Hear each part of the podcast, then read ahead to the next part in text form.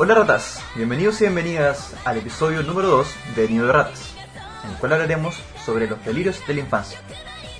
Conmigo se encuentran presentes Keleveros, Hola.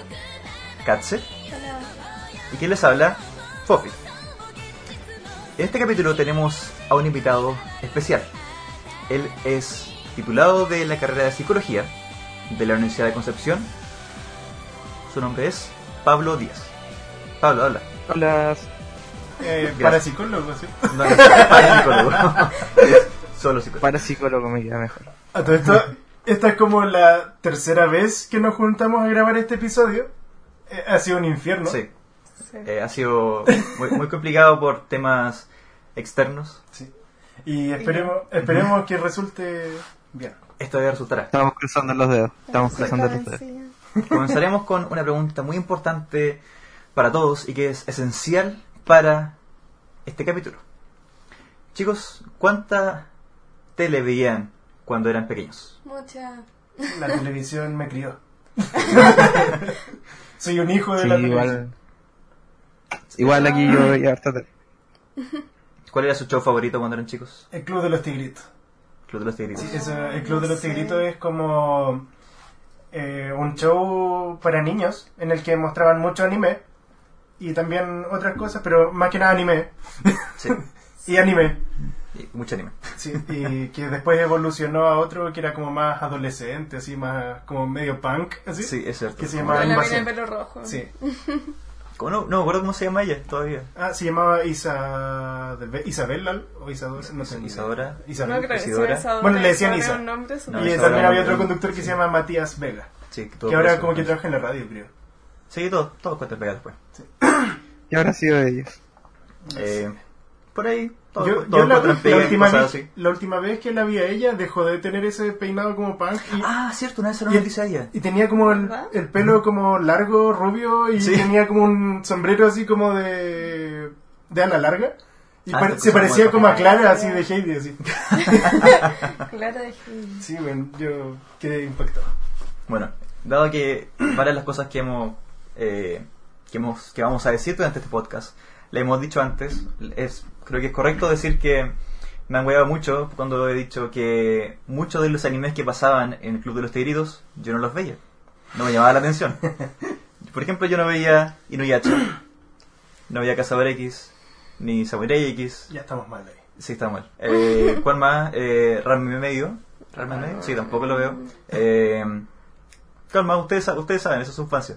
Dragon Ball, Sailor Moon. Sailor Moon. Mm, no, Sailor Moon ¿Sakura? había un poco más que otro. Sí. Sailor Moon igual. Sakura. No, Sakura, esa los diría siempre. Sí, sí. Doraemon.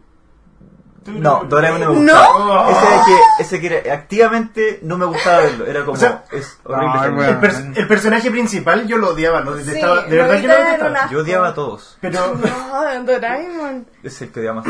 Sacaba cosas de su bolsillito mágico. El capítulo, por ejemplo, en donde hicieron hicieron hicieron mochi, pero lo hicieron en- adentro de la pieza de Novita. Como que Doraemon sacó como un, un papel craft así, donde tenía como arrozales. y pusieron plantitas de arroz, tenían un sol artificial. Oh, se me y después empezaron a hacer mochi y comían así. mm, mm, Ese fue una de ¿Cómo mis- comían? Mm, Y ese fue un punto de inflexión en la vida de Caleros. Ese fue algo que me... Pero era bacán cuando viajaban como a diferentes dimensiones. O no sé si eran dimensiones o épocas. Y hacían como este viaje en un mundo como de colores. Como Era genial. O cuando ocupaban los cococópteros. Sí. ¿Se llaman así? Sí. Se llamaban así, Sí. esa cuestión eran como sombreros con, con hélice y volá. Sí. Yo What the fuck? ¿Por qué te acuerdas de eso? Porque fue una experiencia rompedora de paradigmas. Marcó un punto de inflexión en tu vida. Sí. Y para ti, Pablo, ¿cuál fue como tu serie de chico que más te marcó? Ah, muchas tengo súper mala memoria de chico, pero probablemente tendría que decir que Samurai X. Oh, Las peleas eran demasiado bacanas. Y curiosamente no me dejaban ver Dragon Ball. Pero me dejaban ver a Samurai X. Lo. ¿Cuál era más violenta, en verdad? Porque Te permitían ver lo Samurai. X igual tenía calidad de peleas muy brígidas. Muy brígidas. Es cierto, es cierto. Y recuerdo cuando creo que estaba peleando contra. Era había un rollo de- contra el Oniwabanchu, creo, ¿Mm? Que eran estos como eh, guardias ninjas que habían Sí. eh, y que habían perdido a su capitán, que andaba en un rollo metido con con con, con Chichio. Chichio, ¿cierto? ¿Cuál es Sí. Chichio. Sí. es el weón de, la- de los vendajes. Ah, el, el. Y ¿El sí, parece que el capitán había ido a pelear con ellos y el Oniwabanchu estaba como trabajando de mercenarios por ahí y en un capítulo pelea con Kenshin pelea contra un loco que usaba una máscara como de demonio japonés. Hanna, que como que- no me acuerdo cómo se llama. Mm. Sí, no me acuerdo cómo se llamaba, pero el loco tenía como un truco que te como que te hipnotizaba con los puños, con los brazos, una cosa así, como que perdía ahí el sentido de la distancia y el loco como que tú pensabas que esquivaste el, el, el golpe o el ataque y en realidad sí te había pegado y era como, ah, era como un- una cuestión medio bella. Pero recuerda que cuando le partía como la esa, esa, esa imagen de cuando el Kenshin le parte como la máscara por la mitad quedó como grabada en mi cerebro infantil.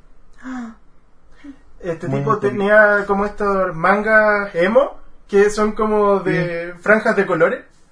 Como Ah, esas sí. típicas que son como en rojo y negro.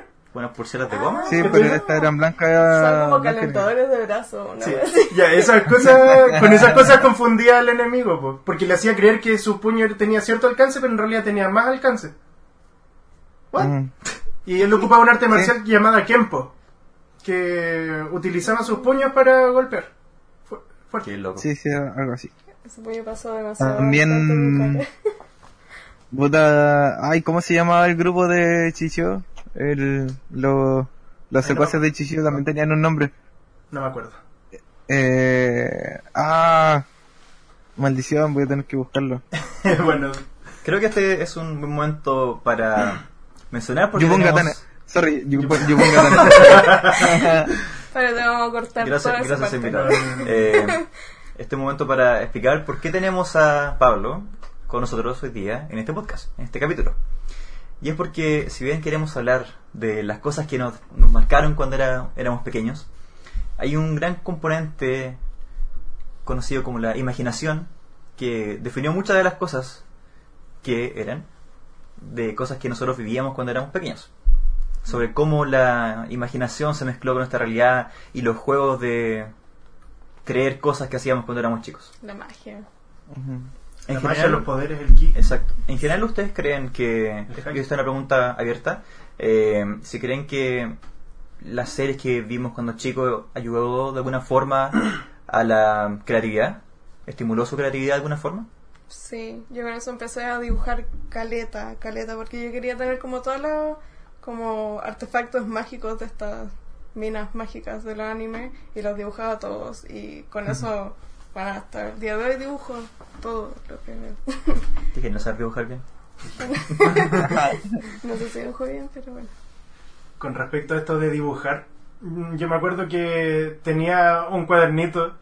No sé si se acuerdan, pero había como una especie de cuadernito que yo tenía que tenía como personajes dibujados y tenía stats así. Cada personaje tenía niveles y tenían como eh, historias. Eh, como cada uno y tenían como poderes.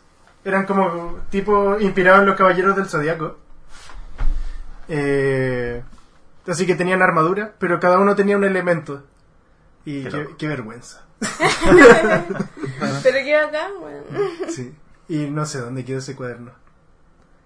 Ay, ay, Yo ay. estaba con un palo de escoba así en la parte de, De la, la escoba esco- de en sí. Creyendo que era Sakura el Captor y gritando bueno y weá así. Qué locos. Era bacán. Para ti, Pablo, ¿crees que afectó de alguna Yo forma? creo que yo creo que ciertamente era una inspiración la serie que veíamos cuando chicos eh, que después la aplicábamos en juegos simulando no sé pues de repente ser esos personajes o ser personajes similares ¿cachai? No sé si no sé si aumentaba la creatividad de por sí pero sí sí daba como la inspiración para pensar en otras cosas o para reproducir eso que veíamos a veces en, en la tele.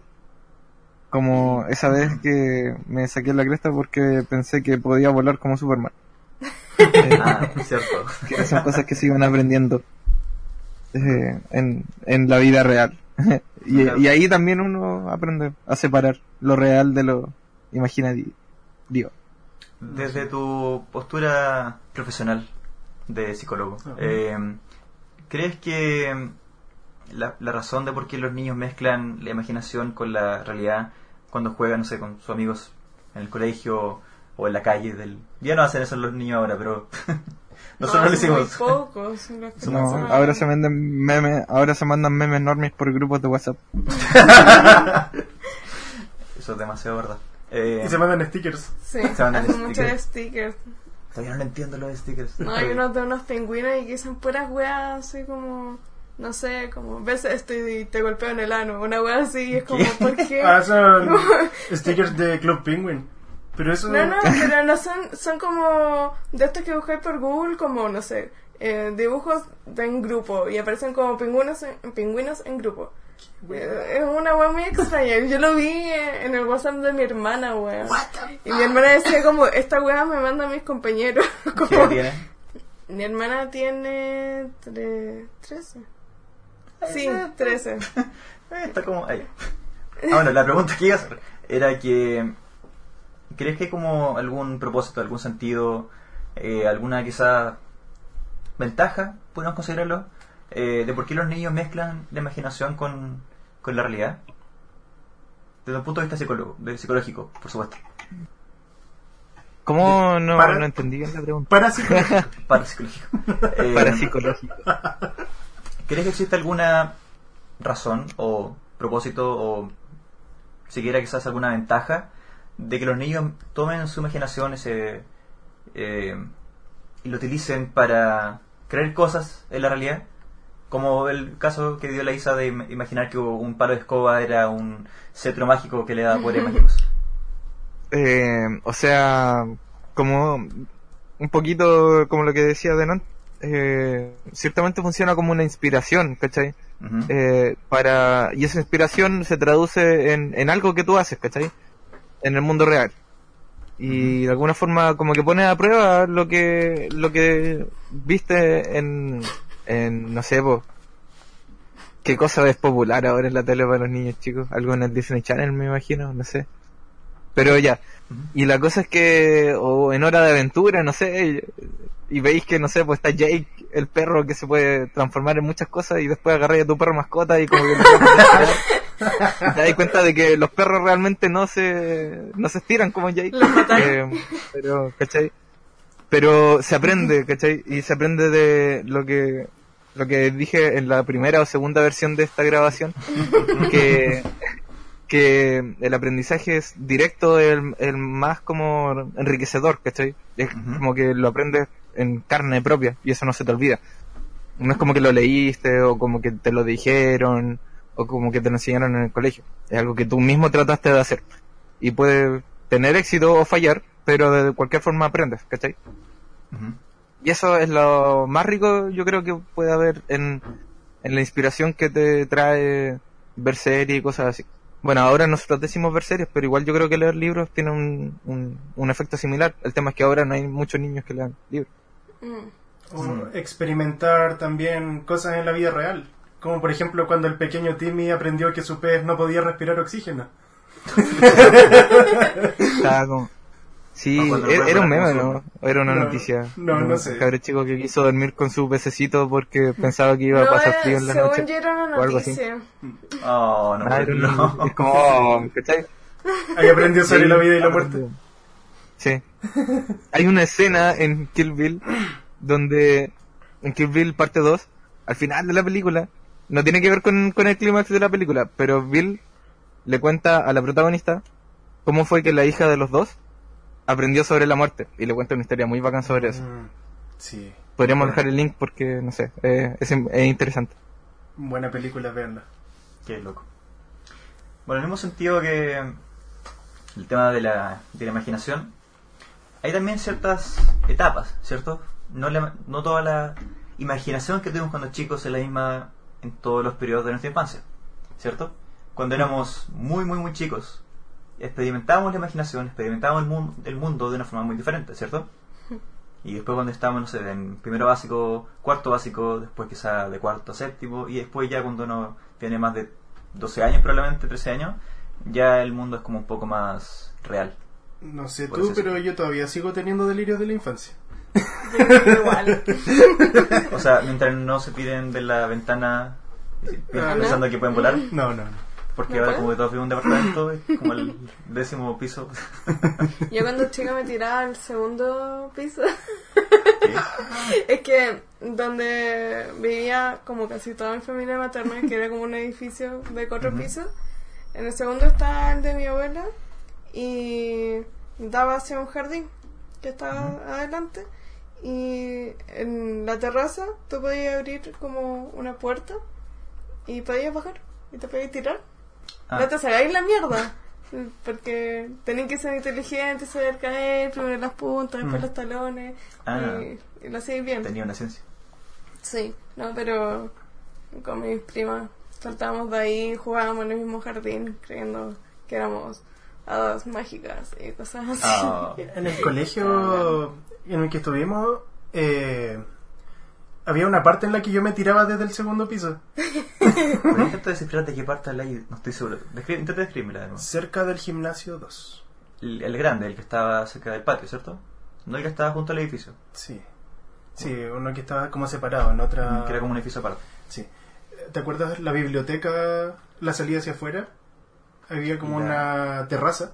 Bueno, desde esa terraza tú te tirabas hacia abajo. Ah, que esa cuestión después la remodelaron entera. Ay, verdad. Porque construyeron arriba de la biblioteca una, una sala como de... ¿Qué era eso? Como una, una sala de conferencia, una sala de eventos, supongo. La primera vez que me tiré me Ah, luxé el pie. Yo creo que ahí donde decís, yo me presenté en el encuentro manista. Ah, ¿verdad? Ah, ¿verdad que fuiste al colegio? Ah. Sí. ah, ah, como pensando, estaba pe- como pensando, ah, qué lugar es ese que, ah, sí, sí. Pero asumo que, Pablo, tú, tú tienes mejor memoria. Eh, como era la, la biblioteca en ese tiempo, antes de que construyeran la escalera metálica para subir al, como a la sala de conferencia desde el patio, eh, ¿el ancho se refiere a ese espacio, al que había ahí? Como a- un poquito antes de la escalera. Sí, había una Yo escalera. creo que sí, sí, sí. Me Ah, imagino que sí. Aunque antes había como un, como un balcón ahí, como Sí, una... sí, eso. ¿Ese balcón? Sí, Eso, sí, yo me tiraba desde ahí así. Ah, me, me creía de parkour así. Entonces, depende de dónde caigas, porque me acuerdo que al frente de ese balcón había una pequeña escalera como enfrente, y más allá estaba la opción. Así que depende de cómo te tiraras. Me tiraba- caer como de 2 metros o de 3 metros. ah, verdad que había una escalera más para arriba todavía. Sí. No, no me tiraba de esa que era más para arriba. No, pues porque esa era la que daba directamente al, a la parte donde hacían las reuniones. El salón María Y- Bar. y es el salón María Bar. ¿Así se llama Sí. esa weá? No puedo creerlo. Me Sí. miráis a mí como si estuviera ¿Cómo así se llama? la wea de Chillán. ¿Tú tuviste? Pero yo ni cagando me cómo se llama la sala. ¿Qué, qué autorreferentes somos? ya. Sí. Bueno, eh, ¿en qué estábamos? No, estábamos, estábamos hablando de, de, de lo diferentes que eran las etapas que vivíamos cuando chicos, de la, de la imaginación que teníamos cuando era chico, cuando estábamos hablando muy, muy pequeños. En, en primer lugar, bueno, estamos sí. hablando cuando, antes de los 8 años, supongo. ¿Qué experiencias tienen de eso? Como la imaginación y el haber Yo- estado yo influenciado cuando por era- el O sea, pero puedo plantearlo de otra forma. Eh, yo aquí, puedo, puedo decirlo así. Cuando éramos muy pequeños, imaginábamos cosas muy diferentes. Me refiero a si ustedes notaron, recuerdan o, eh, o tienen claro qué diferencia habían entre ustedes cuando tenían 5 o 7 años y ustedes cuando tenían 9, 11 años. Me acordé, no sé si lo conté como en uno de los intentos en el podcast pasado, de que yo creía que Ñuñoa era Chile. Ah, sí. Eso es cierto. Yo tenía como Sí, extraña ver- dimensión de cosas. como- Sí, pues sí. Santiago Chile. Santiago Chile. No, pero yo Igual, pensaba que ponte tú pues. la cordillera, tú ibas ahí como, no sé, dos horas para allá y tú ya podías pasar para el otro lado. Argentina. Para mí como que las dimensiones eran tan gigantes, ¿cachai? Ah, pero es que es típico eso porque tu, con, o sea, tu percepción se va adecuando a tu conocimiento. Sí, pues, o sea, después O sea, viajé no. más allá y caché que no, pues. Pero al principio pensaba que sí, y que las comunas eran otros países, no que eran como comunas. ¿Cachai? Es como. Igual-. Compré un ticket acá. igual detrás como de ese pensamiento hay como es una cosa natural de, de cuando somos chicos se va pasando mientras vamos creciendo pero la lógica de razonamiento al principio es súper egocentrista no quiere decir narcisista en, así como ah yo soy el más bacán sino que todo lo que vemos del mundo es lo que existe ¿cachai? todo lo que nosotros experimentamos del mundo es lo que existe ¿cachai? Es como si nosotros fuéramos, entre comillas, el centro del universo, pero no en una manera de llamar la atención, sino que la parada que tenemos para explorar el mundo es que nosotros estamos al centro y lo que vemos son nuestros límites, ¿cachai? Y esos límites después se van agrandando mientras vamos creciendo y después vamos cambiando un poquito el switch y ya empezamos a pensar por otras personas. Y ahí también va cambiando un poco la forma en que imaginamos. Sí, es palpico porque eso lo veo reflejado como en las distancias, como donde estaba el edificio de mi abuela, eh, está al lado, literalmente al lado, un parque. Y eh, para mí era como el camino para llegar al parque. O me iba caminando hacia mi colegio, que estaba como en seis cuadras, y para mí yo caminaba así como horas, ¿cachai? Ah. Como era muy pequeña, más Qué cuático. ¿Te dejaban, te dejaban caminar a tu colegio? no, pues me dejaban caminando. Ah. No íbamos caminando. no, de- no así como primero básico, yendo a mi zona. En Japón los niños hacen eso. Sí. Como cuando tienen 8 o 9 años pueden estar en el metro o la, o, el- o la micro y no les pasa nada. No, yo Como, cuando, como debería ser. yo cuando aprendí a andar en bicicleta con- junto a mis primas, recién pudimos salir como solas. Y eso será como lo- entre los 7 y los 10. Ah, Igual. Pancho. era. Chan, chan, chan. Cuando anduve en bicicleta por primera vez, o sea, no por primera vez, y cuando ya había aprendido, porque me caí unas cuantas veces. Después de aprender, me creía como estos tipos que hacían motocross, así. Yo una vez intenté hacer una curva muy cerrada, muy Ah, rápido, y me enterré el manubrio en la guata. Oh, Y quedé como... ¡oh! qué dolor. Y salí como convaleciente, así. Tomé Oye. mi bicicleta y me fui. Me recordaste lo que... De partida yo, por ejemplo, este es un dato freak, yo no sé andar en bici, porque tuve como un trauma con bici, porque mi, mi familia era como, tienes que andar a andar en bici, ahora sube ese cerro y baja. No. Es como, sí, y me saqué la cresta, porque fue como que lo agarré, tomé el cerro, con la bici pelando todo lo que podía, pero como que entré en pánico antes de comenzar, y como que dejé de acelerar. Oh, Así que llevé la bici, llegó justo donde comenzaba el cerrito, porque era como un montículo de tierra, no era un, no un cerro, era un montículo de tierra, que estaba hecho para andar en bici. Y no era muy alto, te- tenía que ser como, quizás como el alto de la casa, pero como, eso serían como unos dos metros y medio. Eh, y dejé de acelerar y me detuve y fue como que llegué al borde del cerro, avancé eh, y me fui para atrás. Para, para atrás y fue, dije, Oh, no. nunca, y tenía como, estaba, tenía, estaba como segundo básico, primero básico, y dije, Nunca más. dije, papá, nunca más ando en bici. y después anduve en bici después en, en cerca de la casa de mi abuelita. Y la tarde, y mi hermana me dijo, ya ok, Cristian, ahora anda en bici. Y dije, ya ok, ya lo voy a hacer. Y me, y me decía, como me dijo 50 veces, antes que me subiera la bici, yo te voy a sujetar por atrás, te voy a sujetar por atrás, no te voy a, no te voy a caer, no te voy a mover para el lado. Yo le creí. Y ese fue mi error, porque yo le creí. ¿Cachai? Y después como que... Ya ok, me subí, me subí y dije, ya, ok, estoy andando en bici, estoy andando en bici. Y de repente escucho a mi hermana como hacia el metro, dale, tú podís, tú podís. Y fue como, ¿por qué usted? No, no, Esa, esa, esa, esa exacta situación pasó en un capítulo de Friends. Oh, Dios Ah, ¿en mío. serio? Sí. Oye, ¿y si, y si Ay. eh, lo intentamos una última vez y lo streameamos? No, no, no. El tarro, Lo no, como blooper.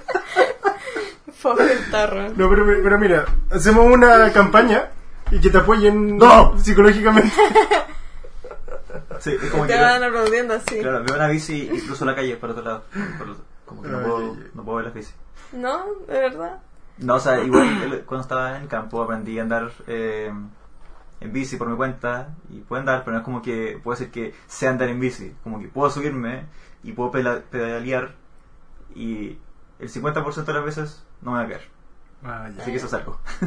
No, me pasaba que yo veía como a estas niñas mágicas, además de como mi mamá diciendo como, no, tú puedes, como levántate y hazlo de nuevo. Y las niñas mágicas eran como que sacan la mierda y era como, no, y voy a seguir haciéndolo hasta lograrlo. Entonces yo me saqué la mierda y yo de nuevo me subía así, ya, y vamos más rápido.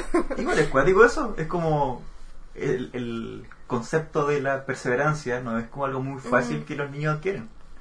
¿Cierto? No. Sí, eso es todo lo contrario a lo que me pasó cuando me las di de choro y fui como a estos lugares donde van los skaters y los bikers. Y y, ah, y había, había como una caída en 90 grados y yo Ah. empecé a andar, pero frené, dejé de, de pedalear, de- dejé de andar en velocidad y tampoco levanté la parte de adelante, sino que me presioné, me cargué en la parte de adelante. Entonces rodé hacia abajo y me saqué la chucha y todo, y todos me vieron. O sea, en realidad en ese momento no habían skaters ni bikers, pero había gente andando en auto y se reían. y se reían. Sí. Y me fui derrotado a mi casa, nunca más lo intenté. Ah, en la Villa Frey hay varios como puentes que claramente pasan como autos debajo. Y nosotras, con mis primas, íbamos en bicicleta y muchas veces íbamos como en contra del sentido de los autos No. y era palpico, pero era como adrenalínico y, y queríamos más. y- Pero qué peligroso. Eso es lo mismo, eso es Pero- súper peligroso. pero no íbamos como en medio, pues íbamos como a un lado, pero sigue siendo peligroso. Y es como al lado, se iban, iban en un carril de frente del auto. Y, y saltaban así y, y- Claro. y escalaban el auto con la bicicleta. Claro. Está bueno, lo sabe mi mamá. ¿Le vamos a pero- dar este trocito de podcast? Con, con mis primos íbamos por como toda la Villa Frey Ujú. y hay como muchos lugares donde estas como ¿cómo se llaman? como huevas de concreto están más levantadas que otras, algunas tienen como unas pendientes brígidas hacia abajo y nosotros nos retábamos así como ya, ¿quién la pasa primero y quién más rápido? Y era, era bacán. Y también con Sakura, como andaba en patines, nosotros también aprendimos a patinar Oh, qué bacán. y la wea es que Sakura, eh, como para saludar a la gente, como cuando paraba, giraba como en su eje y paraba. Y nosotros siempre intentamos eso, entonces íbamos como rápido y una vez yo quería hacerme la bacán porque había aprendido a hacerlo. De hecho estaba como en patinaje artístico y weas así. Buena Y. y venía como un grupo de gente y yo quería hacerme la bacán. Hice esa wea y me saqué la mierda porque el concreto justo estaba como más arriba que el otro y choqué con eso y me saqué la Oh. mierda así como al frente de ella y yo así como, oh no. y después me fui. Me, me acabo de recordar algo que una vez cuando estábamos en Chile, esto no fue cuando estaba chico, esto fue cuando estaba más grande. Tiene que ser cuando estaba. ¿Qué edad tenía cuando me saqué la cresta en patines, Pablo? Ayer. ¿Cómo? No sé si acordáis. No, sé No si- me acuerdo. ¿No te No acordáis? me acuerdo. Ya, te dije al principio del, de- de- del capítulo que, que tengo pésima memoria. Ya, pero esto no fue hace tanto. fue hace como no me acuerdo. 8 años, ya pero no importa. Eh, fue como un periodo. Sabéis que hace como 8 años fue el 2011. Tercero medio. Sí, sí, ya, pero sí, fue como en esa época. Buena, buen detalle. Eh, me dio mucho amigo en andar con en patines porque dije, ok, si no andar en bici, tengo que aprender a andar en algo más. Y dije, ya voy a andar en patines. Y veía gente andando en, en patines en, en internet y eran como hacían las pilotas más cuáticas del mundo. Y era como, oh, quiero aprender a hacer eso. Ah, Y, y me regalaron para mi cumpleaños un par de patines, que no tengo idea dónde están ahora. Y anduve por el pasaje que está al frente de mi casa, como a- aprender a como andar. Nunca saqué la cresta como en mala, excepto esta ocasión. Que fue como, ya, ok, dije, me siento cómodo para andar en patines en la ciudad. Oh. Y dije, voy a tomar patines y voy a andar cerca por donde, donde vive el Pablo. Y era una parte bien transitada. Y justo en la esquina de la iglesia que estaba al frente de su casa, había como un, Desnivel. como, había- no era como un motor, era como un motor pero en miniatura, era como, no tiene que haber tenido más de, no sé, 30 centímetros de largo. eh, Ah, o sea, sí, de cuando ancho, el mejor asfalto dicho. se empieza a derretir y se empieza a correr y empiezan a Sí, chocar con exacto, cemento. exactamente. Y justo yo dije, ya dije, voy, ok, si, si puedo saltar esto, como hacer un pequeño saltito, mientras voy avanzando, saltarlo, no hay problema. Pero como que tengo pésimo equilibrio de partida. levanté un pie y el otro como que lo levanté tanto. Y me saqué la cresta. Y un viejo curado en la esquina del frente decía, ¡Anda acá, estamos coche tu madre! Ay, qué bueno, weón. Ay, oh. Y después nunca más me puse Ay, patines. Nunca más. No, yo con mis primas siempre A intentábamos hacer como trucos, así como saltar con los pies juntos, con los patines y weas así, y lo logramos. Pero, o, bueno, en la Villa Frey hay mucho estacionamiento, entonces tienes como estas partes de eh, la acera y el estacionamiento en sí. Y son como igual bien alta la diferencia. De hecho, hay algunas que son como de por lo menos 50 centímetros y nosotros saltando así, como de un lado a otro, en bicicleta. Y era bacán. Cuando chico vivía Igual. lleno... ¿ah? No, dale, dale. Vivía lleno de heridas en, en Wow. la rodilla o en los codos y todo eso por juegos así como súper extremos. De hecho, me gustaba mucho escalar árboles o cosas así. Oh, había un Yo. anime. Ah, ¿Quieres decir, Pablo? Ah, la- dale, dale, Sí, dale, dale. dale. Después vengo yo. puta. Ya, ok. Ya, había un anime en donde era como un circo y Kaleido Star. Sí, así se llama. Ah, me suena, Oh, no me suena. Y pero no me acuerdo. Sí lo recuerdo. era bacán porque me gustaba mucho como la parte del trapecio. Entonces, para mí el trapecio se reducía como a, a los columpios del parque y yo trataba de hacer weas así, saltando así como cuando yo estaba muy alto yo saltaba o en estas weas como, como los fierros que le llamamos nosotros que son estas como un único fierro horizontal. Nos lanzábamos y weas así. Y cuando chica yo vi a una niña eh, como en una reunión familiar fuimos como un mini parque y había una niña que se estaba dando vueltas de car- de carnero en el columpio. Y yo quise hacer lo mismo, pero abajo había piedra. ¿Pero cómo se hace eso? ¿Ah? ¿Cómo se hace un carnero en, en... Te ponís de guata en el columpio y te, te bueno, como con las piernas, como que Ya. saltáis hacia ¿Pero adelante. mientras se está balanceando? No, ¿Como quieto? sí. Ah. Pero, o sea, te tiráis como un poco hacia atrás, como Ya. para darte vuelo, Y ahí giráis. Pero donde estaba ella no había piedras abajo y donde yo estaba sí. Ah. Entonces tengo una linda cicatriz en mi cabeza. Espérate, después de Pablo voy a decir una cosa. Oh. No, que yo encontraba, eh, ahora estaba tratando de recordar así como algunas situaciones donde imaginara eh, algo o, o tratara de, de inspirarme por alguna serie y cosas así. Y puta, tengo muy mala memoria de alguna situación en específico. Pero recuerdo así que cada vez que yo hacía algo como atlético, entre comillas, o alguna actividad física, cuando me empezaba a sentir cansado, sacaba como el fuego. Así como, y, y empezaba como a inspirarme en estos protagonistas de serie, no sé, eh, el Cocoon, o, o no sé, eh, de repente, hasta los Power Rangers. Y, y era todo mucho más épico. Probablemente desde afuera, para mí, como en primera persona se sentía como muy épico. Ya estoy cansado, pero tengo que seguir, o no sé, voy a correr, o voy a andar en bici, voy a saltar ahí en la pista de bici cross de la Quilamapo, alguna cuestión así. Era como, ya le voy a poner todo el, el, el y como que sentía el cosmos, así como a los caballeros del zodiaco, llegando así a desarrollar el, el séptimo sentido, ya uno con el cosmos. Y, y, y de afuera probablemente se veía como un pendejo andando en bici nomás. pero, pero, pero desde adentro era como todo muy, muy, muy intenso, muy intenso. Como la aventura de Scott Pilgrim. Sí, sí, no sé, como que a todo esto, ¿vieron la película de, que les recomendé la primera vez que, que ¿Cuál? tratamos de grabar esta? La Creo de, que hablamos de la- tres. Hablamos de muchas. Sí. Eh, la de la peligrosa vida de los Alter Boys. No. No. No recuerdo que le mencioné. Puta, ya. Bueno. Que me, me Ya. imagino me imagino que es como tú, tú andas en bici nomás pero dentro de ti tenéis como todos los temas de anime prendidos al máximo Oh, así como Sí, pues, es que- toda la adrenalina así como ¡Ah! Ya. Ponte que, no sé, para ponerte un ejemplo, es que ahí en esa película pasaba esto de lo que les hablaba, porque, no sé, pues de repente los cabros salían un fin de semana a andar en bici por el barrio, estos típicos suburbios gringos, eh, y salían a andar en bici, pero para ellos como en su mente después cambiaban la película a la- al mundo de imaginación que ellos tenían, en donde todo estaba dibujado y cada uno de ellos era como una especie de superhéroe.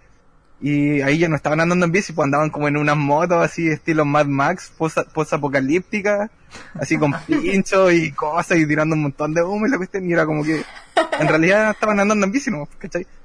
Pero ellos se imaginaban todo el rayo así como súper, súper vivo. Y Ah.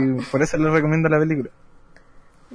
A mí me pasó algo, pero ya más grande, como en media.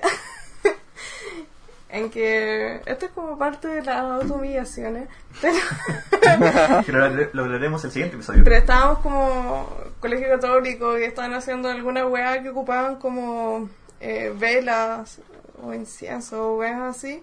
Y yo era la presidenta del curso, estaba como al lado de, de la profe del curso, mientras estaban todos mis compañeros al frente y yo no estaba mirando a ninguno de ellos. Yo estaba mirando como salía como mucho humo de una de las velas y yo en mi mente como que... No, antes. Yo moví mi mano como para hacer cualquier otra cosa, no sé si como moverme el pelo o algo así. Y la wea es que el humo de la vela se movió con mi mano. Entonces yo en mi mente así como, oh, qué bacán, te imagináis controlar esto. Y yo empecé a hacer así como weón, así como, como así. Y yo en mi mente estaba pasando súper piola y también era bacán porque estaba controlando la wea. po. y yo estaba como, Como la- hipnotizada. las manos así y de repente veo como un compañero enfrente mío que como que me mira cagado la risa, así como tratando de callarse porque estaba hablando la profe jefe. Y yo estaba haciendo esta weá de las manos y me dijo así como, ay sí, controláis el humo y me dio tanta vergüenza esa weá. Por alguna como razón. que de afuera estaban como Isa, Isa. Sí, Y la Isa yo estaba creo como. que sí. mm, Isa. Yo Isa, moviendo las manos así, como, oh, si muevo la mano para acá, se va para acá y... No, Por, no, un, no. por un momento pensé que iba a decir que, que te habías quemado, como que te habías quemado con el fuego, pero al mismo tiempo eso No. me recordó a la vez que Nacho se clavó un montañante en el brazo. Sí. Eso me, pa- me ocurrió jugando ping pong. Fue, fue en clase. No fue Pero en el durante- fondo fue como en arte. Pero él estaba pensando que, que estaba jugando un partido de príncipe del tenis. No, me ocurrió jugando ping pong. Eh, la pelota cayó en una parte como en una, en una altura y había una maqueta de niños chicos en esa parte alta, pero yo no la había visto. Entonces, ¿qué hice yo? Eh, salté y le pegué el manotazo para ver si es que estaba la pelota y me clavé el mondadiente Ah. en el brazo. Y tuve mucha suerte porque estuvo cerca del lugar eh, crítico, pero no tocó nada. Si bien la imagen es como que lo tenía clavado literalmente como entre medio, justo el- como aquí, como al medio del antebrazo, ¿cierto? Sí. Por la parte interna del antebrazo. Como los tendones. Podría haber tocado tendones, tendones, podría haber tocado venas, podría haber tocado cualquier cosa, pero no tocó nada de eso, solo carne. Eso ¿Te fue una aprehensión. sé que ahora me, me doy cuenta de, de algo, que si bien no me pasaron hartas cosas como, como locas en la infancia, eh, como fue el- mi tema con las bicis, eh, según yo, nunca como que hablé como un bonito chino. Nunca como que imité este acento mexicano, eh, porque todos los animes que pasaban en el Club de los Tigritos, eh, igual fueron parte de mi influencia. No solamente eso, sino también los que pasaban por el Discovery Kids, por el Jetix, que, pas- que existía en ese tiempo. Eh, pero mis viejos mi- y mi hermana me dicen de que, que yo cuando era chico hablaba como bonito animado, que hablaba como con acento mexicano. Y yo digo, no me acuerdo de eso. Lo tenía No muy me- integrado. Creo que sí. Qué terrible. Eh, cuando chico yo, no sé si en la realidad hablaba como la televisión, pero sí en los delirios que tenía. como por ejemplo, me gustaba mucho hacer representaciones de cosas. Por ejemplo, imaginar que, imaginarme que estaba en una situación, en una simulación de algo. Y no sé, pues hablaba como los personajes y decía, oh, aquí te encuentro, maldito desgraciado, te voy a matar y todas estas cosas. Insecto. Y hablaba, maldito insecto. Y otro- el otro, no permitiré que hagas eso y cosas así. y pronunciar mucho las S. Esa es cosa que no hacemos en Chile. Yo cuando chica con mis primas, no sé si hablábamos así, yo creo que igual sí, pero así como, como hablaban las niñas, como muy agudito y como muy lindo y cosas así. Ah. Pero también nosotras teníamos una web que era como el inglés inventado. Entonces, mientras hacíamos nuestro juego, como para decir que esta otra persona era de otro país, eh, solamente había como dos de ellas que sabían hablar este inglés inventado. Entonces, no sé, una vez estaban haciendo una cosa y para que no se enteraran de lo que decíamos, nosotros estábamos así diciendo cualquier wea, así. Sonaba como inglés para nosotros, pero de hecho nosotros lo llamábamos inglés inventado, así como ya. Idioma Sims. bueno, era, eso, eso, eso en realidad sonaba como los Sims hablando. probablemente. Aquí creo que... Hoy, hoy a mí me pasó algo parecido cuando chico igual. O sea, no al punto de desarrollarlo como un lenguaje distinto con el que yo me comunicaba con algún amigo.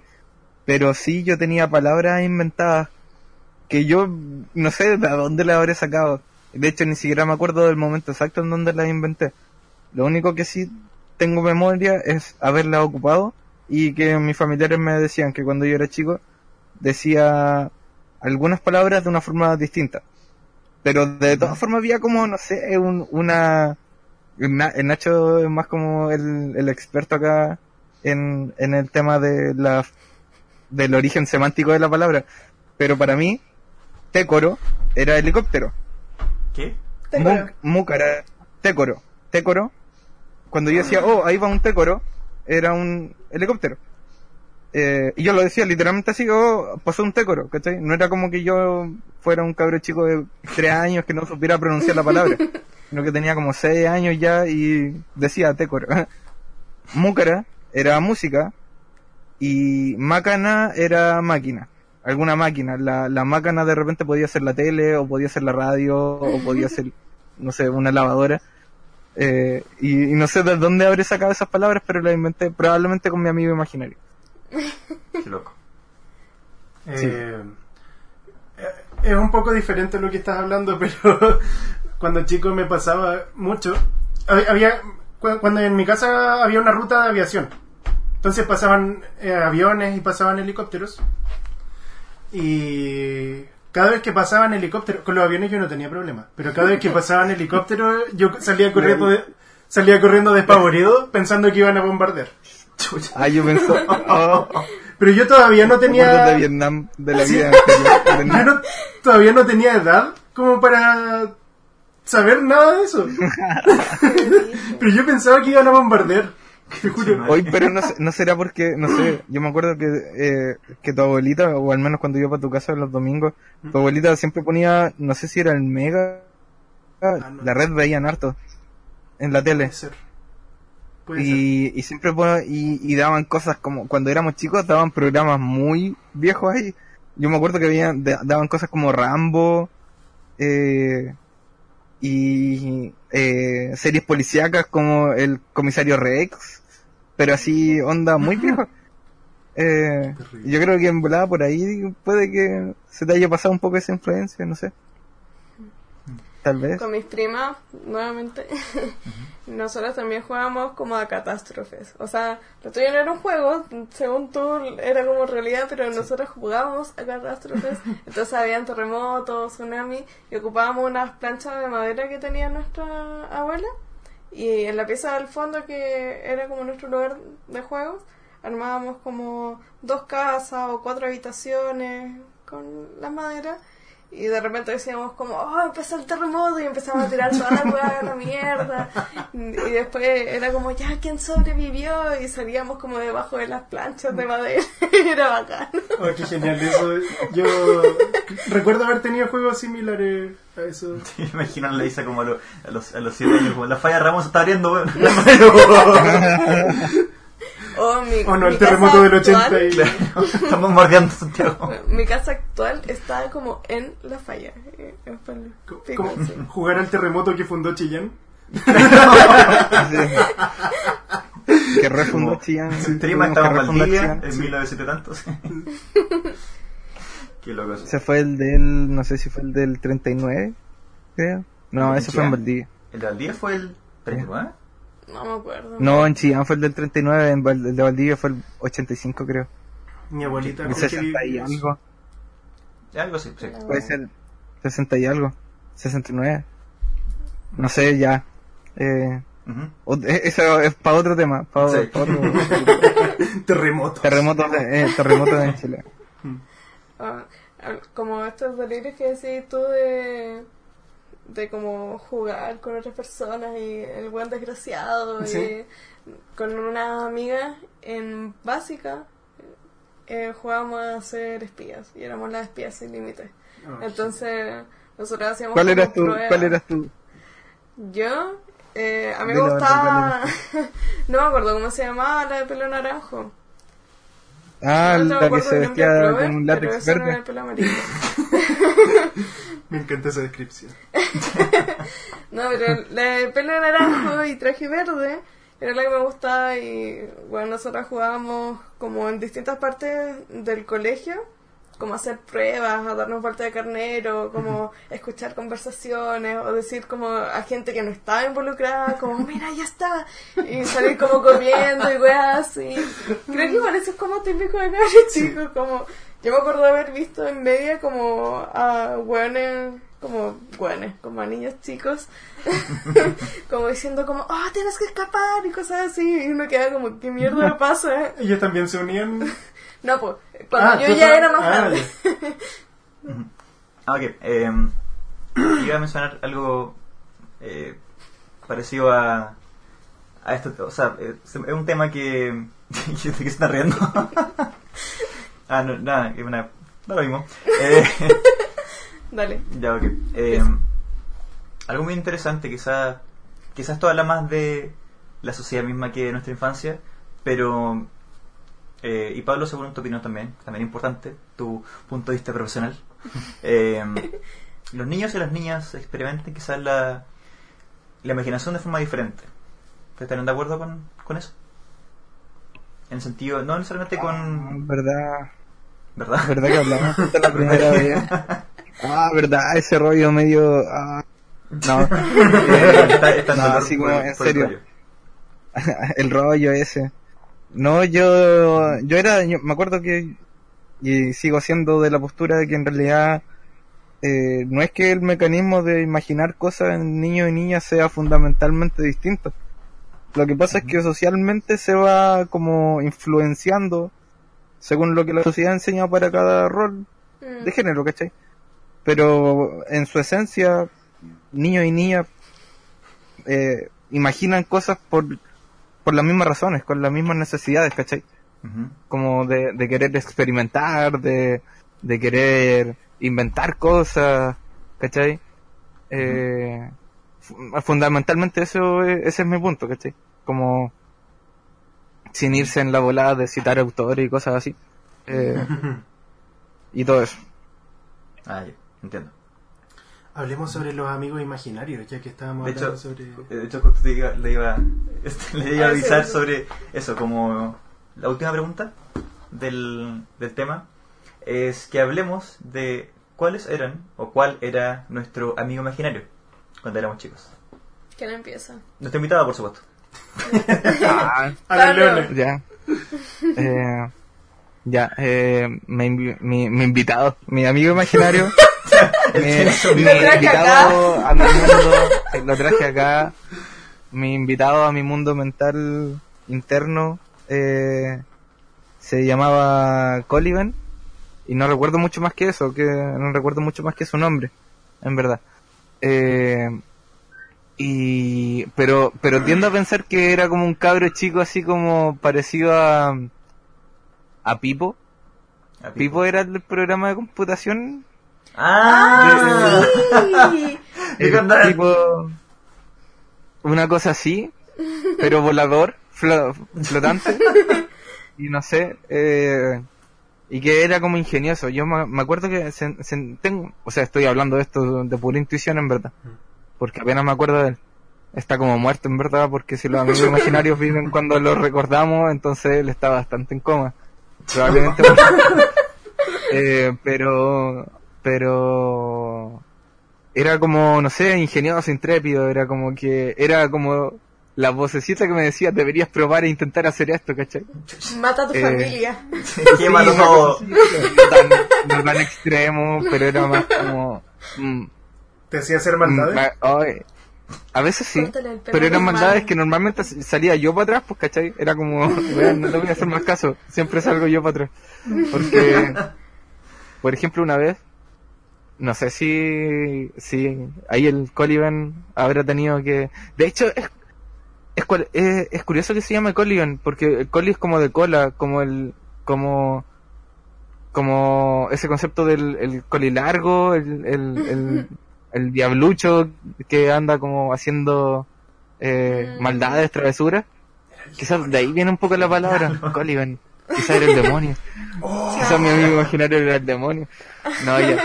Pero la cosa es que una vez, eh, yo en ese tiempo vivía con un primo que por la diferencia de edad era como mi tío en verdad, porque tiene como la edad de mi mamá. Y estaba su, en ese tiempo, en ese tiempo era su polola, ahora están casados y tienen su familia. Eh, estaban tomando once en la, en la casa de mi abuela, donde yo vivía. Y, y estábamos los tres nomás. Y yo estaba dando jugo, no sé, estaba aburrido algo, y era invierno, me acuerdo porque estaba una estufa de eh, parafina prendida en el lugar donde estábamos, en el comedor donde estábamos tomando once.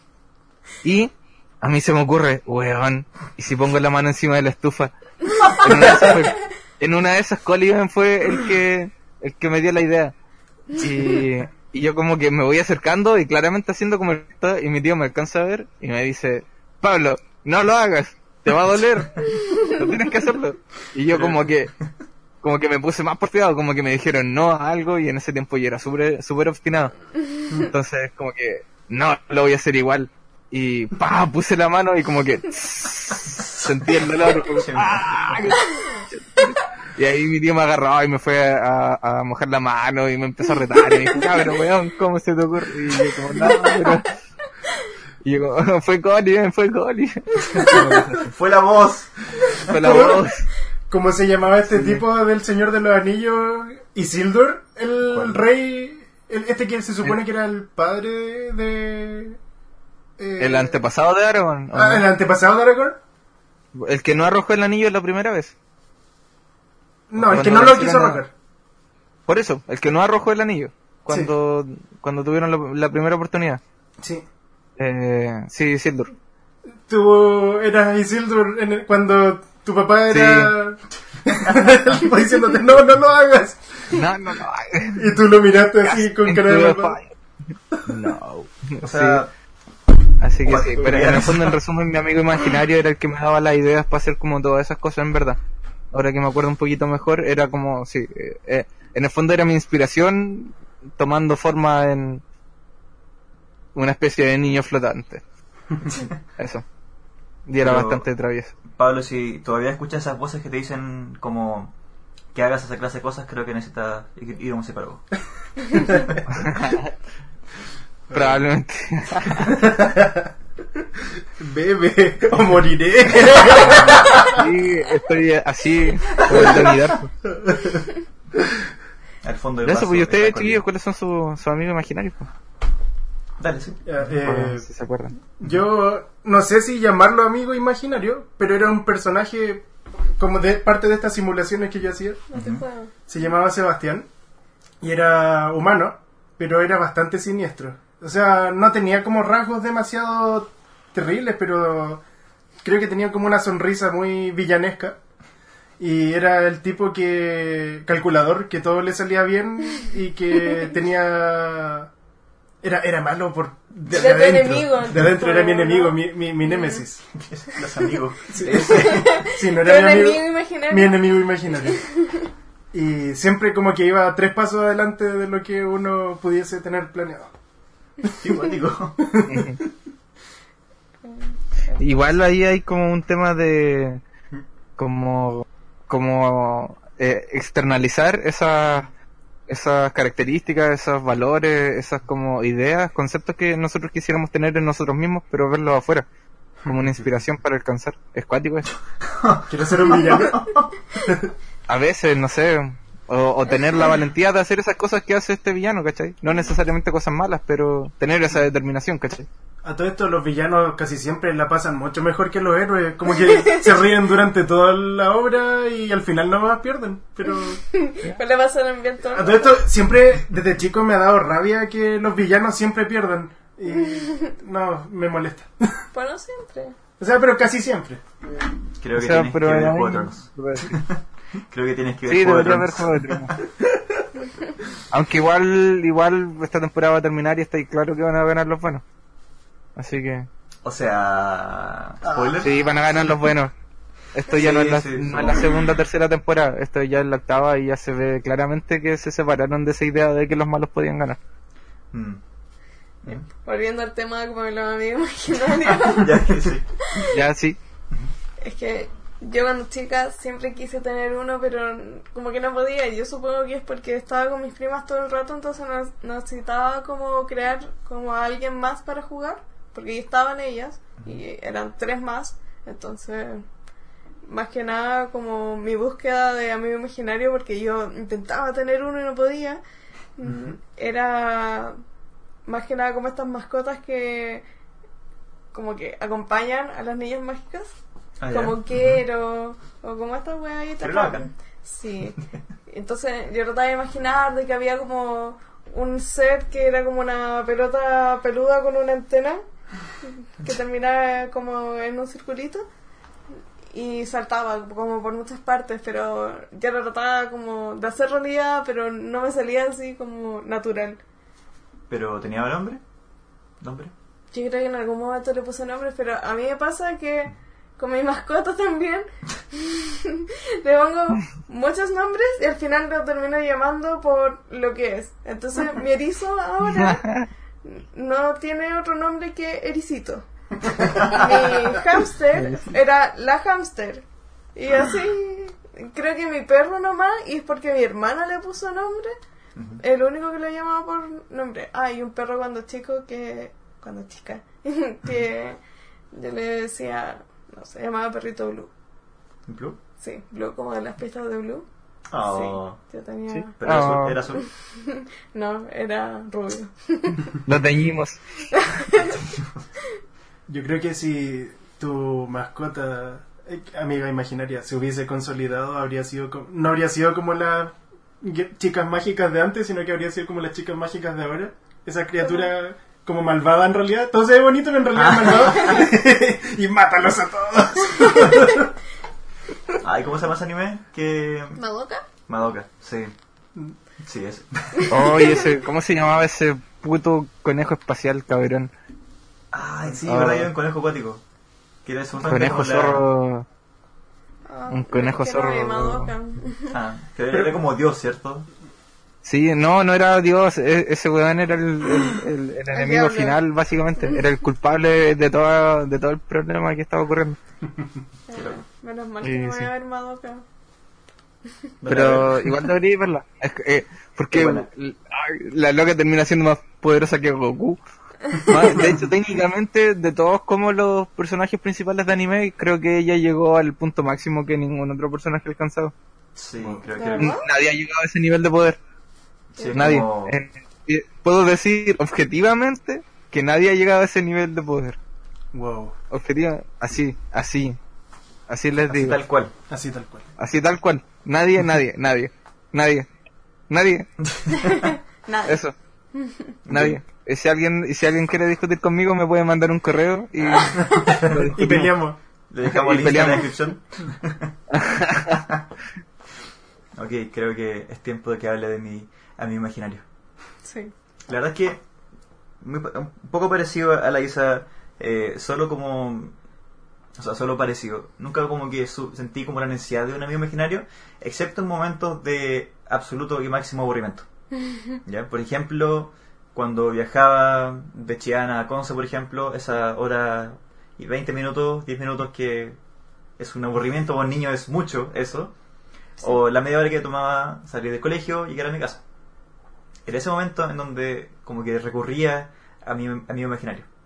Y ya discutimos como en otra sesión de que mi amigo imaginario era el mejor de todos. era claramente el superhéroe más bacán. Porque era como... Era Era una especie como de, de hombre musculoso. Era una especie... Quizás era Sugar como... daddy. ¿Qué? Era una, especie, era una especie de Ricardo Milos. Ricardo Milos. Ricardo Milo antes de Ricardo Eh, Milo. Pero malto. Sí, porque era como acuático, era como era, era como un loco eh, musculoso y que ocupaba una especie de armadura que era como estaba como hecha de como de una especie de garras negras, esas como metálicas, ¿cachai? ya. Y era como súper Ah. fuerte y súper rápido. Y yo cuando iba en la micro había cagado de, de sueño, y ya como acostaba en la silla del, de la micro y lo veía como corriendo junto a mí en la micro. ¿cachai? Y no había como una pasta, una droga más, una especie más acuático a mí que ir escuchando música de Nickelback Ah, y ver cómo él corría y destruía todo. Tú decías que se parecía a un personaje de un juego, ¿no? Sí, era como, sí, exacto. La verdad, se me olvidó hacerlo. eh, que eh, sí, era una discusión que tuvimos antes de que yo lo llamaba Balrog al, a este personaje, pero era porque gran parte de la inspiración venía de este personaje de Street Fighter. Que resulta que no es Balrog el de, el de la garra, sino es, se llama Vega. Mm. Porque discutimos Vega, eso sí. como hace Ah, sí, die- sí. 10.000 años. Como el primer intento de, de este capítulo. No, y también el Nacho lo recordó esa vez, de que habíamos discutido eso cuando estábamos en el colegio, cuando estábamos como en quinto básico, sexto básico. Pero Sí. si lo pensamos bien, igual tiene sentido, porque Balrog era musculoso, era como... Y Vega era el de la garra, entonces era como Balrog, Sí, pero era- con las garras de Vega. y- Sí, era, era como... En el fondo era como Wolverine, pero Sí, era como... Pero- imagínate antes como... Como si a Wolverine le sacaran toda la piel y solo le quedara la, la armadura, o sea, la, la cuestión de ¿Cómo? adamantium que tenía. Como Sauron, Como Sauron. ¿sí? ¿No? ¿Sabes qué? Es bien parecido. ¡Ah, qué cuático tu amigo Es como, es imaginario! como bien parecido, pero con un poco más de... Menos armadura y más como músculo, ¿cachai? Oh. Era, era súper cuático. era raja. wow. Ok, eh, ¿hay alguna pregunta que le quisieran hacer a nuestro invitado antes de cerrar el podcast? Se me olvidó. Pablo, ¿te gustaría decir algo antes de terminar el episodio? Revivamos a los amigos imaginarios, Yo Sí, niña. que vuelvan. no sé, Que vuelvan. de alguna forma que vuelvan los clásicos. Sí, Tratemos de mantener vivo el niño interior. Hay que salir a carretear con ellos. Dame un compañero Sí. mágico. no sé, imaginarse su compañero mágico y no sé, yo creo que no olvidarse de, de la sensación de cómo era, no sé, últimamente he estado súper melancólico, debe ser porque escuché los VG hace poco, pero yo creo que eh, no olvidarse de la sensación de con- cómo era el mundo, cómo sentíamos el mundo cuando éramos niños, ¿cachai? De repente cuando estamos atrapados en la rutina de lo que estemos haciendo ahora más adultos, eh, como que uno se siente de repente medio como una pieza más de la enorme máquina que es el mundo y la rutina del sistema. Pero a veces reencantarse con esa sensación de haber sido niño y recordar cómo era el mundo, pasar por una calle que conocemos desde toda la vida y acordarse cómo la veíamos cuando éramos niños, es como que te re- reenergiza un poco, te, te trae un poco esa alegría de cómo veíamos el mundo de niños. Es por Que eso no sé. que ahora cuando somos adultos pagamos 20 lucas vamos a Lizardcoin, Ah, sí, sí. No, Sí. te gastáis como 100 locas por traje y haces cosplay. También. También. Yo revivo demasiado mi niño interior cuando hago cosplay. Ponte tú. Bueno, no he hecho el cosplay, pero me encantaría hacer a Sakura. Cuando chica siempre quise ser como Sakura y me encantaría sacar a Sakura. O ahora que estoy pensando sacar a Yui de Keion. Entonces, como. Así O también me empieza-. Ah, o también empieza a gastarte todo el sueldo en, en- el sueldo en, ju- en jugar Magic. en jugar también. Todos Yo tenemos una forma de seguir siendo niños. Desde anteayer he estado jugando, pero muy enviciado, Final Fantasy XV y me siento niño de nuevo, porque lo estaba esperando desde niño. Así que... Ah, eh, ah, un reencuentro con un Sí. con algo pendiente de. un reencuentro pasado. con algo que esperaba cuando pendejo. Qué cuático eso. No. Y de hecho no, no me ha decepcionado. Yo pensaba que podría haberme decepcionado un poco. Creo que eh, no es como una, no es una confesión, es como un, una, una idea, quizás como un vínculo. Con respecto al hecho de que hace un tiempo, en, durante vacaciones de este año, del 2019, intentamos jugar y jugamos unas cuantas sesiones de eh, Dungeons and Dragons, Ah. de D&D. Y es como, es como, cuando ve- veía eso, es como me hubiera encantado tener eso cuando chico. Haber disfrutado de eso. Eso igual le da para, para, atrás- otro tema, pero, pero sí. De hecho, cuando chico yo no sabía na- nada de juegos de rol, pero me interesaba jugar juegos de rol, pero no sabía dónde buscar información al respecto ni Mm. nada de eso. Es cierto. Pero tampoco conocía a nadie que estuviese interesado en eso, así que fue como un sueño que murió. Y después cuando me enteré hace poco que les interesaba, fue como ¡Oh! ¡Wow! ¡Qué weá! Y eso. Y algo que tenía pensado era que quizá grabáramos alguna sesión, pero no, mejor no. no sé. Algún día haremos eso. Pero desde cero, pues sí, comenzar una serie. Ah, sí. Yo creo que. Yo creo que habría que juntar primera experiencia y después estamos dados para, para hacer alguna. Tapizado. alguna grabación.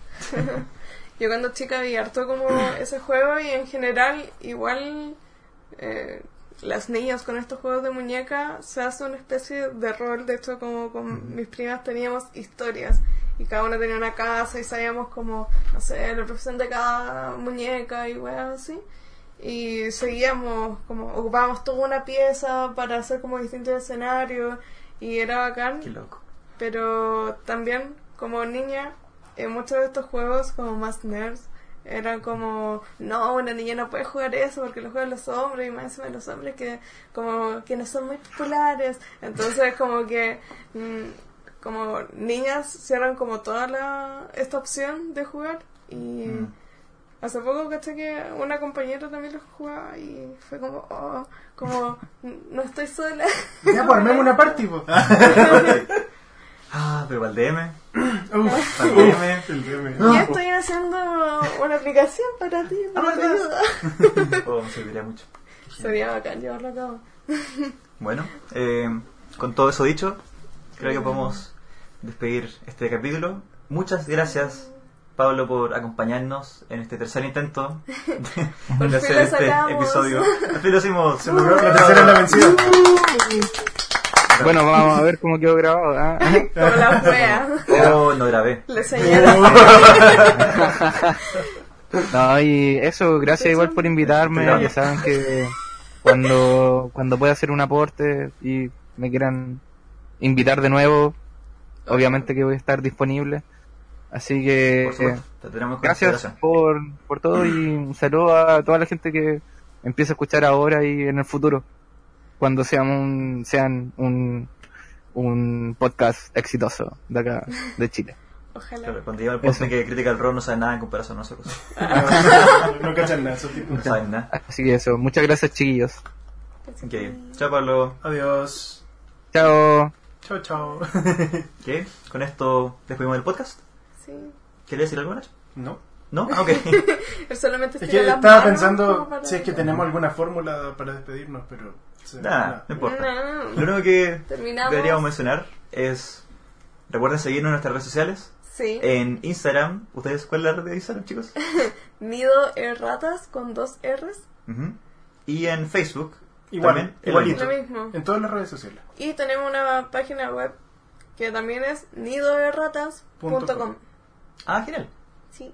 ¿En SoundCloud también somos nido de ratas. Sí, de hecho en la página se suben como los links de SoundCloud y se pueden escuchar como todos. Y la Oh. última vez como cagamos el podcast, el Nacho subió eh, como, como emuladores, como links. Ah, sí. O sea, eso fue como cuando murió todo por primera vez. Eh, ahí subí juegos de Super Nintendo y un emulador de eso. Ah, Sí, ¿ves? así que pueden meterse y... De hecho, me faltó agregar un juego que me gustaba mucho, Zelda Link to the Past, pero Ah, qué sí. pajita, búsquenlo ustedes. Bueno, terminamos el episodio, chicos. Nos nos despedimos. La tercera es la vencida. Eh, Lo logramos. Nos veremos Era en un que- próximo episodio. Ahora que Pablo está todavía. Hola invitado. ¿Cómo estás? Nos despedimos. Chau, chau. Adiós. Chao.